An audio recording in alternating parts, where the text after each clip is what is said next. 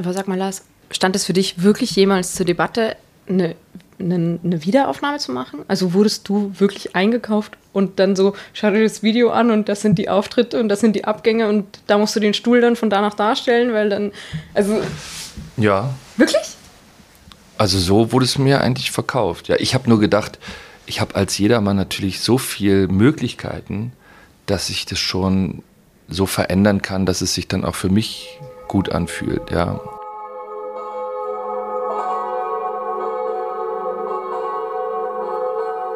Mein Name ist Simona Binwinkler und ich begrüße Sie zu einer neuen Folge des SN Festspiel Podcasts. Zwischen den zahlreichen Interviews und Presseterminen, die die beiden derzeit absolvieren, und der nächsten Jedermannprobe auf dem Domplatz konnte ein kurzes Zeitfenster gefunden werden, um vor der Premiere noch mit dem deutschen Schaubühnen- und Kinodarsteller Lars Eidinger und der Pongauer TV- und Film- und Theaterschauspielerin Verena Altenberger zu sprechen. Es geht unter anderem um die Angst vor dem Heimkommen und warum die Schere zwischen Arm und Reich in Salzburg so offensichtlich ist. Jeder Spiele. Der SN Festspiel Podcast. Mir gegenüber sitzen heute der neue Jedermann Lars Eidinger und die neue Bullschaft Verena Altenberger. Hallo äh, an Sie beide und danke, dass Sie sich Zeit nehmen. Hallo. Hallo. Ja, es ist kurz vor der Premiere vom Jedermann. Es ist eine Neuinszenierung. Kein Stein bleibt auf dem anderen, heißt es. Äh, und von Seiten der Festspiele heißt es, mit diesem Jedermann beginnt eine neue Zeitrechnung. Äh, Herr Eidinger. Das hat's geheißen. Okay. Ja, so, gut, ja. so steht es in den Presseunterlagen. Herr Eidinger, in welche Zeit führen Sie uns denn? Oh Gott, also ich würde sowas nie sagen, keine Ahnung. Also ich war froh darum, dass wir eine Neuinszenierung machen. Ich hätte mich jetzt schwer getan, mich einzufügen, weil ich merke immer mehr, das ist das, was mich eigentlich an dem Beruf interessiert, dass man zusammen was erfindet.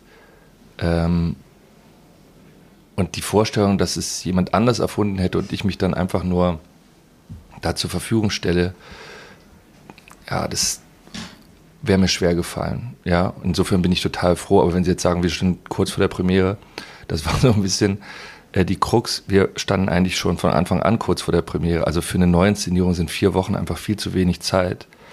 Und ich war aber überrascht, wie schnell wir auch waren. Also wir haben eigentlich nach der ersten Woche schon den ersten Durchlauf gemacht, ja.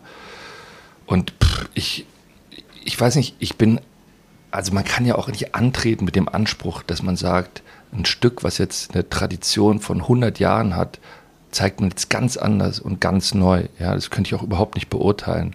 Also wenn es jemand so empfindet, ich weiß ja nicht, von wem so ein Zitat kommt, okay, aber das ist überhaupt kein Anspruch, äh, den wir an uns stellen, würde ich behaupten, als Gruppe. Die, sondern wir haben uns sozusagen die, die Mühe gemacht oder die, wir hatten die Idee, dass man diesem Stück naiv und neu begegnet, aber so wie man auch allen anderen Stoffen neu und äh, äh, naiv begegnet und nicht, weil wir dachten, wir machen das jetzt ganz anders, als es bisher gemacht wurde.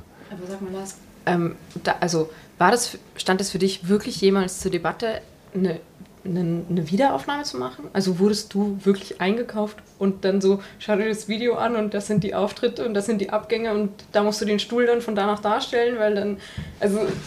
Ja. Wirklich? Also so wurde es mir eigentlich verkauft. Ja, ich habe nur gedacht, ich habe als jedermann natürlich so viele Möglichkeiten, dass ich das schon so verändern kann, dass es sich dann auch für mich gut anfühlt. Ja, war die Hoffnung. Aber ich habe auch schon in Inszenierungen gespielt, die, ähm, wie nennt sich das im Theater, eher, ähm, also es gibt ja Regisseure, die haben Erfolg irgendwo in New York und dann kommen die nach Deutschland und dann äh, inszenieren sie es nochmal mit anderen Schauspielern. Das mhm. gibt es ja. Äh, und das war auch immer für mich ganz schwierig. Insofern hast du schon recht. Also es ist nicht so einfach, finde ich, gerade wie Verena sagt, dass man sagt, äh, die Wege sind eigentlich schon klar und so. Und ich hätte das niemals geglaubt. Also in dem Moment, wo ich wusste, du bist ja jedermann, wusste ich, dass wir eine Neuinszenierung ja, machen. Okay. also für Sie war es eine Überraschung, das ist die Neuinszenierung. Ja, also steht ja auch immer noch auf der Internetseite, jetzt wird es wohl geändert, aber steht immer noch äh, Wiederaufnahme. Ja, also das behauptet ja, dass da was wieder aufgenommen wird, was es schon gibt. Ähm, jetzt haben Sie schon gesagt, Sie beide sind neu im Ensemble. Es gibt aber auch einige Schauspieler, die schon jahrelang dabei sind. Manche haben neue Rollen. Äh, der Regisseur ist der gleiche, Michael Sturminger. Wie, welche Dynamik ähm, macht das äh, für die Probenzeit aus? Für mich macht es irgendwie, glaube ich, keinen Unterschied, ob jetzt Oh Gott, ich switch ganz seltsam zwischen Dialekt, sobald ich mit dir rede. Aber wurscht. Ähm, äh, ich kann es auch gar nicht verstehen. Komm, wir reden weiter, unsere Geheimsprache. genau.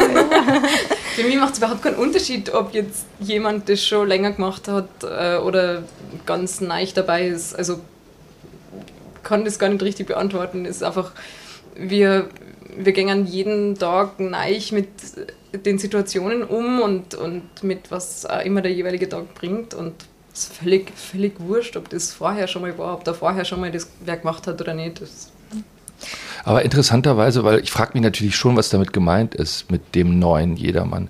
Und was mir nur aufgefallen ist, auch in der Inszenierung, die ich gesehen habe, aber auch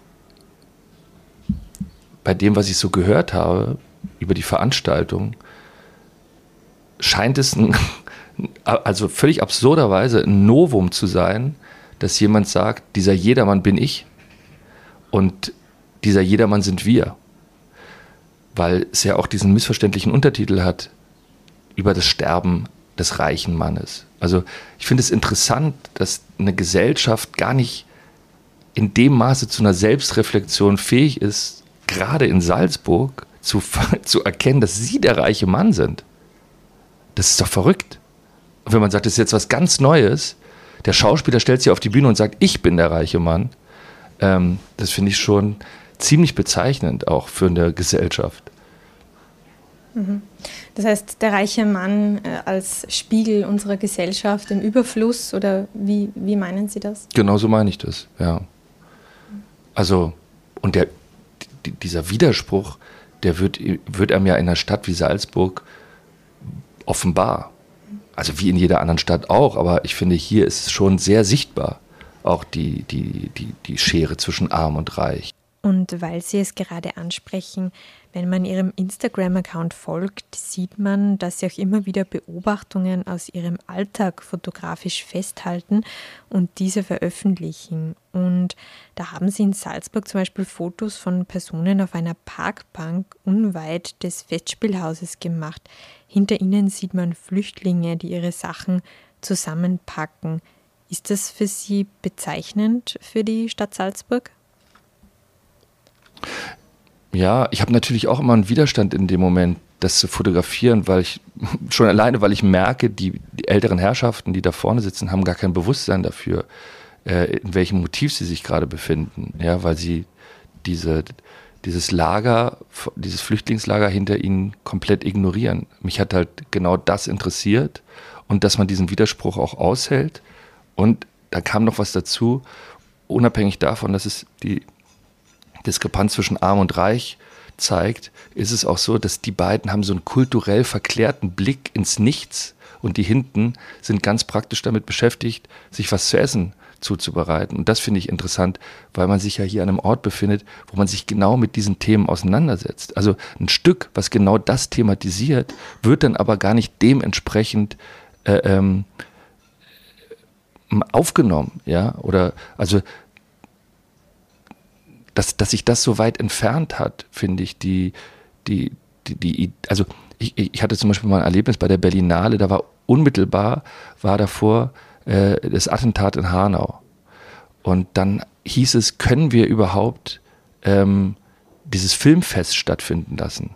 Und das ist zumindest meine absolute Überzeugung oder mein Verständnis auch von meinem Beruf. Wenn es einen Ort gibt, wo, wo, wo der Mensch sich zur, in Frage stellt, und wo genau diese Themen behandelt werden, dann doch ein Filmfest. Ja, also äh, und, und ich finde es unbedingt notwendig, dass man, dass man, dass das stattfindet, trotzdem, weil es sich ja im besten Fall genau damit beschäftigt. Und das finde ich nur so interessant, dass die Leute teilweise zu dieser Transferleistung gar nicht in der Lage sind, sich da selber drin zu sehen. Mhm. Ähm, jetzt hat man heuer das Gefühl, die Erwartungshaltung an Sie beide ist sehr hoch. Also viele, mit denen man spricht, gerade die Kulturinteressierten, freuen sich schon richtig, sagen, ja, ein grandioses Schauspielduo, tolle Besetzung. Erhöht das auch den Druck? Ist es etwas anderes, wenn man gerade in diesem Stück, das so im Fokus ist, äh, mitspielt? Ich kriege vor allem auch von sehr vielen Nicht-Kulturinteressierten das Feedback, dass es sie zum ersten Mal interessiert und das bedeutet mir persönlich mehr. Mhm. Und gerade Bienen Faltenberger, Sie sind ja die erste Bullschaft aus Salzburg, also die erste Salzburgerin, die diese Rolle ah, ja? auf dem Domplatz ah. spielt. Ja.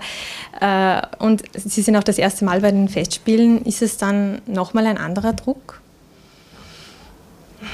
Also ich habe, bevor wir angefangen haben zu proben, wirklich ähm, eigentlich ab dem Anruf von Bettina Hering relativ viel Angst gehabt. Also ich wollte es schon immer machen und ich habe auch sofort so gesagt, aber ich habe gleichzeitig wirklich wahnsinnig Angst davor gehabt war sehr nervös, ähm, habe irgendwie also gar nicht gewusst, wie ich damit umgehen soll. Und ähm, ab dem zweiten oder dritten Probentag hat sich das bei mir wirklich so komplett umgekehrt in, ich, ich fühle mich gerade so extrem angstfrei und habe so eine Spielfreude gefunden und habe so Lust, einfach auf dieser Bühne zu stehen und mit diesen tollen Kolleginnen zu arbeiten also ja, bei mir hat sich das wirklich ab dem Moment der Arbeit total ins Gegenteil gekehrt und das empfinde ich zurzeit wirklich als extrem großes Geschenk. Und auch dieses für mich nochmal irgendwie neich in Salzburg sein. Also ich habe ich hab gerade das Gefühl, ich kann meine eigene Stadt nochmal so neich kennenlernen, wo ich irgendwie mit 18 geflüchtet bin und ähm, einen Großteil der Zeit jetzt auch nicht wahnsinnig glücklich war, da irgendwie Schulzeit und Pubertät, irgendwie wahrscheinlich für viele Menschen irgendwie komische Zeiten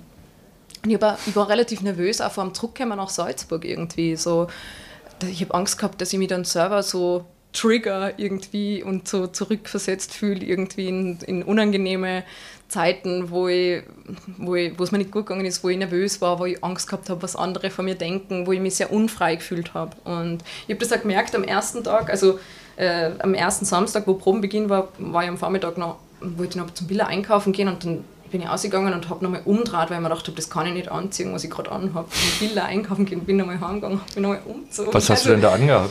Ein schwarzes Kleidel, ähm, so ein bisschen was ähnliches wie das war also ein bisschen kürzer, das war einfach halt so das erste, was ich immer drüber angezogen habe, weil es so ein heißer Tag war.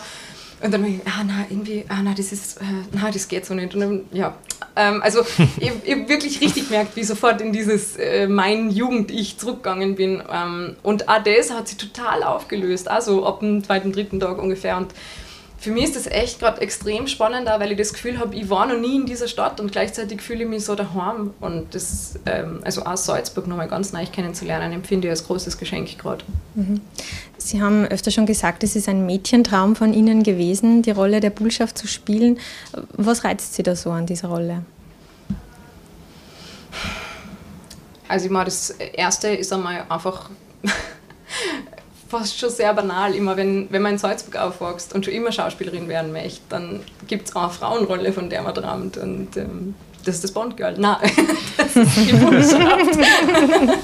ähm, es ist wirklich so, es ist halt, es ist die Frauenrolle, von der, von der man sogar als Kind, das nicht aus einem Elternhaus kommt, wo man ins Theater geht oder wo man sich mit Theater beschäftigt, ähm, weiß man, wer gerade die Bullschaft spielt, wie der erste Auftritt ausschaut von ihr. Also das, das war einfach die erste Theaterrolle, die in meinem Leben irgendwie präsent war, wo ich noch nicht einmal gewusst habe, dass Theater für mich präsent ist. Also die war einfach schon immer da und die ist wie ein bisschen so wie mit in die DNA eingeschrieben. Und deswegen, es war wirklich so, seit ich denken kann, wollte ich die Botschaft spielen. Aber das macht, also das finde ich ja, also ich meine, das macht dir keinen Druck. Also wie, wie, gesagt, im Vorfeld extrem, aber seit wir arbeiten. Wenn du weißt, dass alle nur auf diesen ersten Auftritt warten, dann wüsste ich ja gar nicht. Also da hätte ich, also ich ja, aber ich, ich finde, wir haben einen ersten Auftritt gefunden, vor dem ja, ich nicht fürchten aber muss. ich wundere mich jetzt, ich wundere mich jetzt, dass du dann, also du, dass du, dass du, dass du dann so frei äh, und äh, äh, erscheinst, so wenn man doch denkt, jetzt denken alle nur, wie kommt sie da rein oder was macht sie? Das habe ich überhaupt nicht bemerkt, dass du da irgendwie so ängstlich bist oder irgendwie der Aber Druck es war macht. auch wirklich schnell weg. Also ja. es war, es war glaube ich, gar nicht so einfach zu bemerken. Ja, weil es vielleicht gar nicht mehr da war. Ja, ja. okay. Und wenn wir noch kurz bei der Bullschaft bleiben, da ist halt trotzdem immer wieder dieses Thema, dass sie sehr oft auf die äußeren Dinge äh, fokussiert wird, also die Haare, die Kleider. Da muss ich jetzt gleich direkt eingrätschen. Ja, bitte. Wird nämlich oft gesagt, dass das passiert. Es passiert aber eigentlich nie. Ich habe noch kein einziges Interview gegeben, wo es nur darum gegangen ist. Ich habe noch kein einziges Gespräch im privaten Umfeld geführt, wo es nur darum gegangen ist. Seit ich mich mit der Bullschaft auf diese Art auseinandersetze, ist sie noch kein einziges Mal nur auf Äußerlichkeiten beschränkt worden. Es ist immer wieder in interessanten Interviews, in interessanten Auseinandersetzungen mit, mit, der emanzipatorischen, mit dem emanzipatorischen Potenzial, mit Feminismus, mit äh, wie werden sie das spüren, was interessiert sie dran, was macht sie als Frau aus, was macht die Botschaft aus. Dann kommt irgendwann die Frage mal nach dem Kostüm und Gott sei Dank kommt sie, weil Kostüme, mein Gott, wie wichtig ist das? Ich, hab, ich, war, ähm, ich war vorgestern bei meiner Oma in Dorfgastein und dann ähm, hat sie so von, von früher erzählt und meine Oma war wirklich sehr, sehr arm, also bettelarm, kann man sagen. Und dann hat sie mir so erzählt, ähm, dass sie irgend, also dass sie keine gute Arbeit gefunden hat als, als Kind, muss man fast sagen. Ähm, und dann hat sie irgendwann einmal so eine nette Frau getroffen und die hat sie zum Schuster geschickt und dann hat sie sich neue Schuhe machen lassen dürfen. Und dann hat ihr die Frau noch ein Kleid von sich gegeben. Und dann hat meine Oma gesagt, und ab dem Tag war ich wer anderer. Also Kleider machen so viel mit uns und können so viel mit uns machen. Gott sei Dank reden wir darüber und Gott sei Dank wissen wir um die Macht, die sowas haben kann. Und insofern finde ich es total gerechtfertigt und gut, dass wir über das Kostüm reden und über die Haare und über alles. Ähm, und gleichzeitig war es noch nie der einzige Inhalt. Hm. Was ich auch so schön finde, dass, äh, dass Sie mal betonen, dass die Bullschaft ja an sich dieses emanzipatorische Erwachen, haben Sie das genannt in einem Interview, in die Rolle eingeschrieben hat. Also dass die Bullschaft an sich schon diese, mhm. dieses Emanzipatorische drinnen hat. Können Sie das noch kurz erklären? Also ähm, ich empfinde mich selber als Frau, die ähm, sehr emanzipiert ist, ähm, die sehr klar weiß, was sie will und was sie nicht will. Und gleichzeitig merke ich, dass eine der schwierigsten Sachen in meinem Leben ist, Grenzen rechtzeitig zu spüren, Grenzen zu setzen und einzufordern. Ähm, und die Botschaft dieser Frau die super easy Grenzen setzen kann. Und ich finde, das ist eine wahnsinnig bewundernswerte Eigenschaft. Und das ist für mich das Emanzipatorische an ihr, das einfach Hoffmannsthal so geschrieben hat. Ich meine, das ist eine Frau, die in mehreren Situationen und Zusammenhängen und vor allem auch am Ende sagt, bis hier und nicht weiter. Und dadurch, dass ich weiß, wie schwierig das ist, das zu sagen, finde ich das umso bewundernswerter, dass sie das einfach schon immer gehabt hat. Herr Eidinger, äh, Sie sind aus Berlin. Ein Bubentraum wird die Jedermann-Rolle dann wahrscheinlich nicht für Sie gewesen sein. Aber wann hat das bei Ihnen begonnen, dass Sie sich damit beschäftigen? Mit dieser Rolle? Ja, ganz spät, ehrlich gesagt. Also, ich wusste darum, dass es diese Inszenierung hier alljährlich gibt, aber es war überhaupt nichts, wofür ich mich interessiert hätte. Und die Birgit Minichmeier, ich habe mit der einen Film gemacht, 2007 alle anderen von Maren Ade und da hat mich die Birgit gefragt, du, ich spiele nächstes Jahr die Bullschaft in Salzburg, soll ich dich da als Tod vorschlagen? Und da war es zum ersten Mal konkreter. Ja? Ähm, ich konnte mir das damals überhaupt nicht vorstellen. Ähm, dann war es so, ich habe mit Gerd Voss Maß für Maß gespielt, hier auch in einer Koproduktion mit den Salzburger Festspielen, der Schaubühne und den Salzburger Festspielen, mit Gerd Voss als Angelo und da gab es immer so eine Einlasssituation, da saßen wir alle auf der Bühne, während sich der Zuschauerraum füllte und der Gerd hat mir dann immer so Sachen erzählt aus seinem Leben. Und unter anderem auch, dass er dann irgendwann gefragt wurde, ob er den Jedermann spielt. Und er hat es dann auch am Anfang abgesagt oder ausgeschlossen. Und dann hat er irgendwann so eine horrende Gagenforderung gestellt und die haben sie dann äh, erfüllt und dann hat er es gemacht, ja und dann meinte er, hat es ihm auch Spaß gemacht und das finde ich zum Beispiel so ein Punkt, also wenn ich mir vorstelle, wer denn schon alles gespielt hat, ja, von Moisi angefangen. Moisi war auch immer ein Schauspieler, den ich bewundert habe, in seiner Eigenart und auch in seiner Extremheit, sich auszudrücken, in dieser Expressivität. Moisi über Gerd Voss. Und dann am Ende steht jetzt im Moment Lars Eidinger. Das finde ich tatsächlich, also vielleicht war es kein Bubentraum, aber es ist trotzdem was, was sich für mich immer noch total unwirklich anfühlt. Und ich kann es wirklich sagen, dass es für mich eine unglaubliche Ehre ist und dass ich das total genieße, dass ich da im Zentrum stehe, ja, weil, weil es ja auch, finde ich, von, von Seiten der Österreicher so ein wahnsinniges Entgegenkommen ist, ja, dass man sich da nicht verschließt und dass man sagt, es spielt bei uns immer nur ein österreichischer Schauspieler, sondern man sagt einfach, uns würde es interessieren, wie der aus Berlin das jetzt spielt, ja, und ähm, dass ich diesen Raum habe und mich da auch zeigen kann als Mensch und dass es auch auf ein Interesse und eine Offenheit trifft des Gegenübers, des Publikums und die sagen, ja, das interessiert uns. Ich meine, es ist ja schon schwer nachzuvollziehen, dass es so schwer Karten gibt, wo da in jeder Vorstellung 2500 Leute drin sitzen. Also ist ja unglaublich, wie groß das Interesse ist und die Begeisterung dafür. Ja. Und ja, also ich, ich, ich freue mich da wahnsinnig drüber. Mhm. Jetzt ist der Jedermann ja ein sehr geistliches Stück. Äh, Sie sind bekennender Atheist und aus der Kirche ausgetreten. Bekennender Atheist. ja. Ähm, also Sie sagen es halt auch immer wieder in Interviews und äh, in einem Gespräch mit meinem Kollegen Florian Oberhummer im Herbst, da haben Sie gesagt, ja, Sie lassen sich aber auch gerne eines Besseren belehren. Vielleicht gehen Sie als Gläubiger aus der Produktion heraus. Ja. Äh, wie schaut es da im Moment aus? Hat die Läuterung schon begonnen, oder? Ja, ich, also erstmal, ich ich finde es total klug und richtig, was die Verena gesagt hat über die Bullschaft. Und ich finde, dass man das tatsächlich auch so beschreiben kann, deswegen ist das Stück ja so genial, hinsichtlich des Glaubens. Es ist nämlich nichts religiös Verklärtes, sondern es kommt am Ende sogar ein Satz wie, der jedermann sagt zum Glauben, ich glaube an die zwölf Artikel, die ich seit Kindschulzeiten weiß. Was Sie vorstellen, ganz und gar nehme ich für heilig hin und wahr. Und dann sagt der Glaube, das kann es doch nicht sein. Und das ist genau die Idee davon, was meint es eigentlich? Ja, an was glaubst du eigentlich? Reicht es einfach nur? Der Tod sagt zu mir, das kannst du dir sparen, die Hände in die Luft zu recken. Ich finde, das steckt alles in dem Stück schon drin. Ja, und diese Idee, dass man noch weiter geht, ja, dass man, dass man auch sozusagen, das ist nämlich eine Fehlinterpretation zu sagen, am Ende kommt er heraus und glaubt an die Kirche und an, an, an, die, katholische Kirche und an den katholischen Gott. Das, das, das wird nicht erzählt. Es wird vielleicht so interpretiert oder die Leute lesen das da drin, aber er kommt raus und es ist was mit ihm passiert und dann ist die Frage, was? Ja, und die Frage zu beantworten, ist so komplex, dass es dafür ein ganzes Stück braucht. Äh, und das ist halt auch die große Kunst, dass man sagt, man gibt dieser Problematik diesen Raum.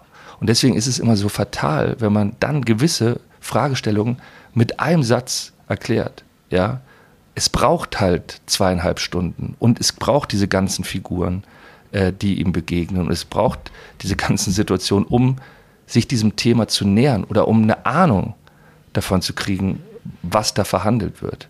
Und es ist halt keine Matheaufgabe, wo am Ende steht, und das ist die Lösung, und jetzt geht ihr alle nach Hause, sondern es macht eigentlich den Raum erst auf. Und vielleicht ist es tatsächlich so, ähm, wie Brecht sagt, wie ist das berühmte Zitat, der Vorhang schließt sich oder was und alle Fragen offen, oder kennt ihr das? Ja, ihr wisst schon. Ja, aber vielleicht ist es tatsächlich am, am schönsten, wenn man,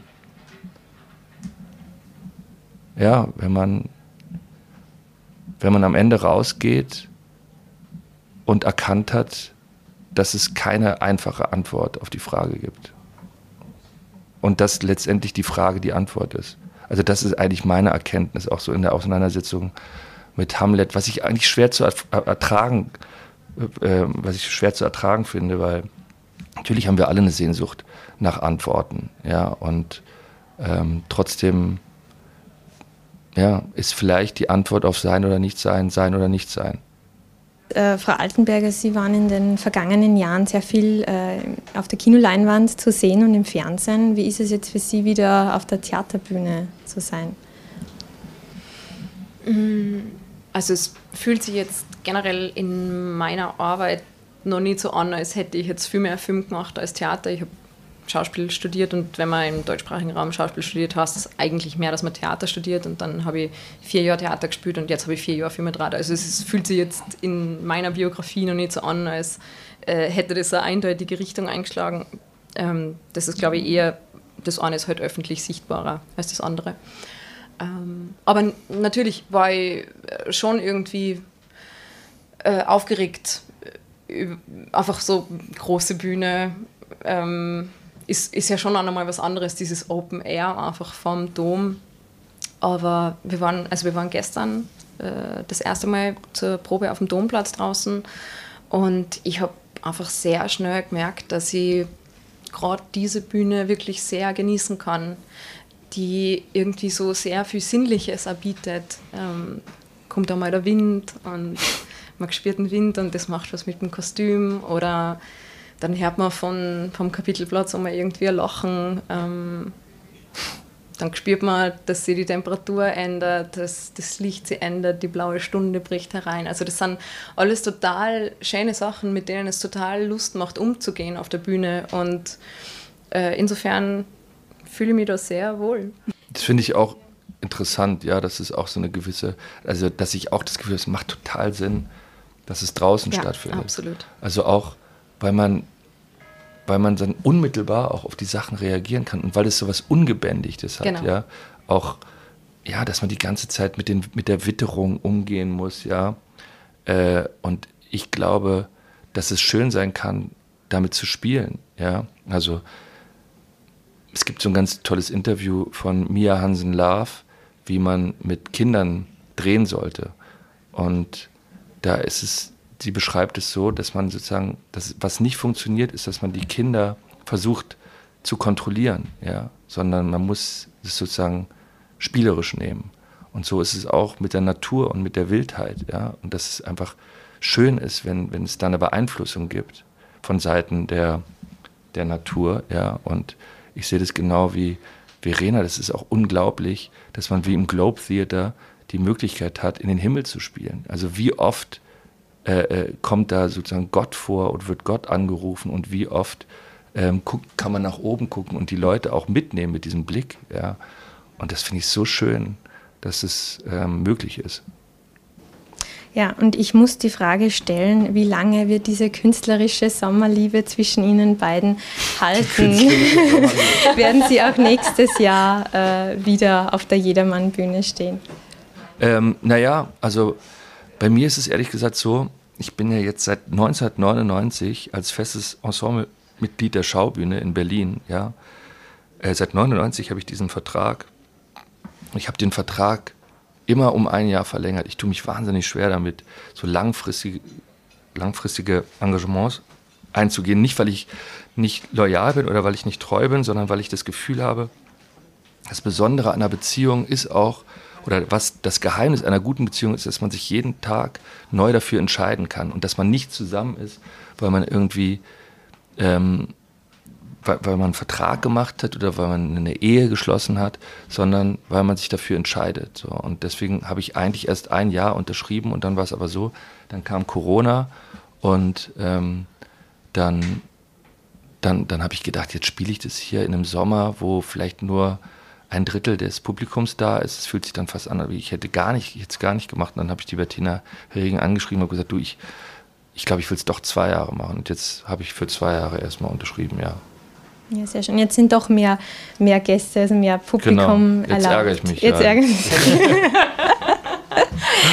Ähm, ja, die Zeit ist leider um. Äh, es war sehr schön mit Ihnen. Vielen Dank äh, für Ihre Zeit äh, und ich wünsche Ihnen alles Gute für die Premiere und einen schönen Sommer in Salzburg. Vielen jo, Dank. Dankeschön. Dankeschön. Danke. Das war ein Podcast der Salzburger Nachrichten. Redaktion Simona Pinwinkler und Bernhard Flier. Wenn Sie mehr wissen wollen, besuchen Sie uns im Internet auf www.sn.at.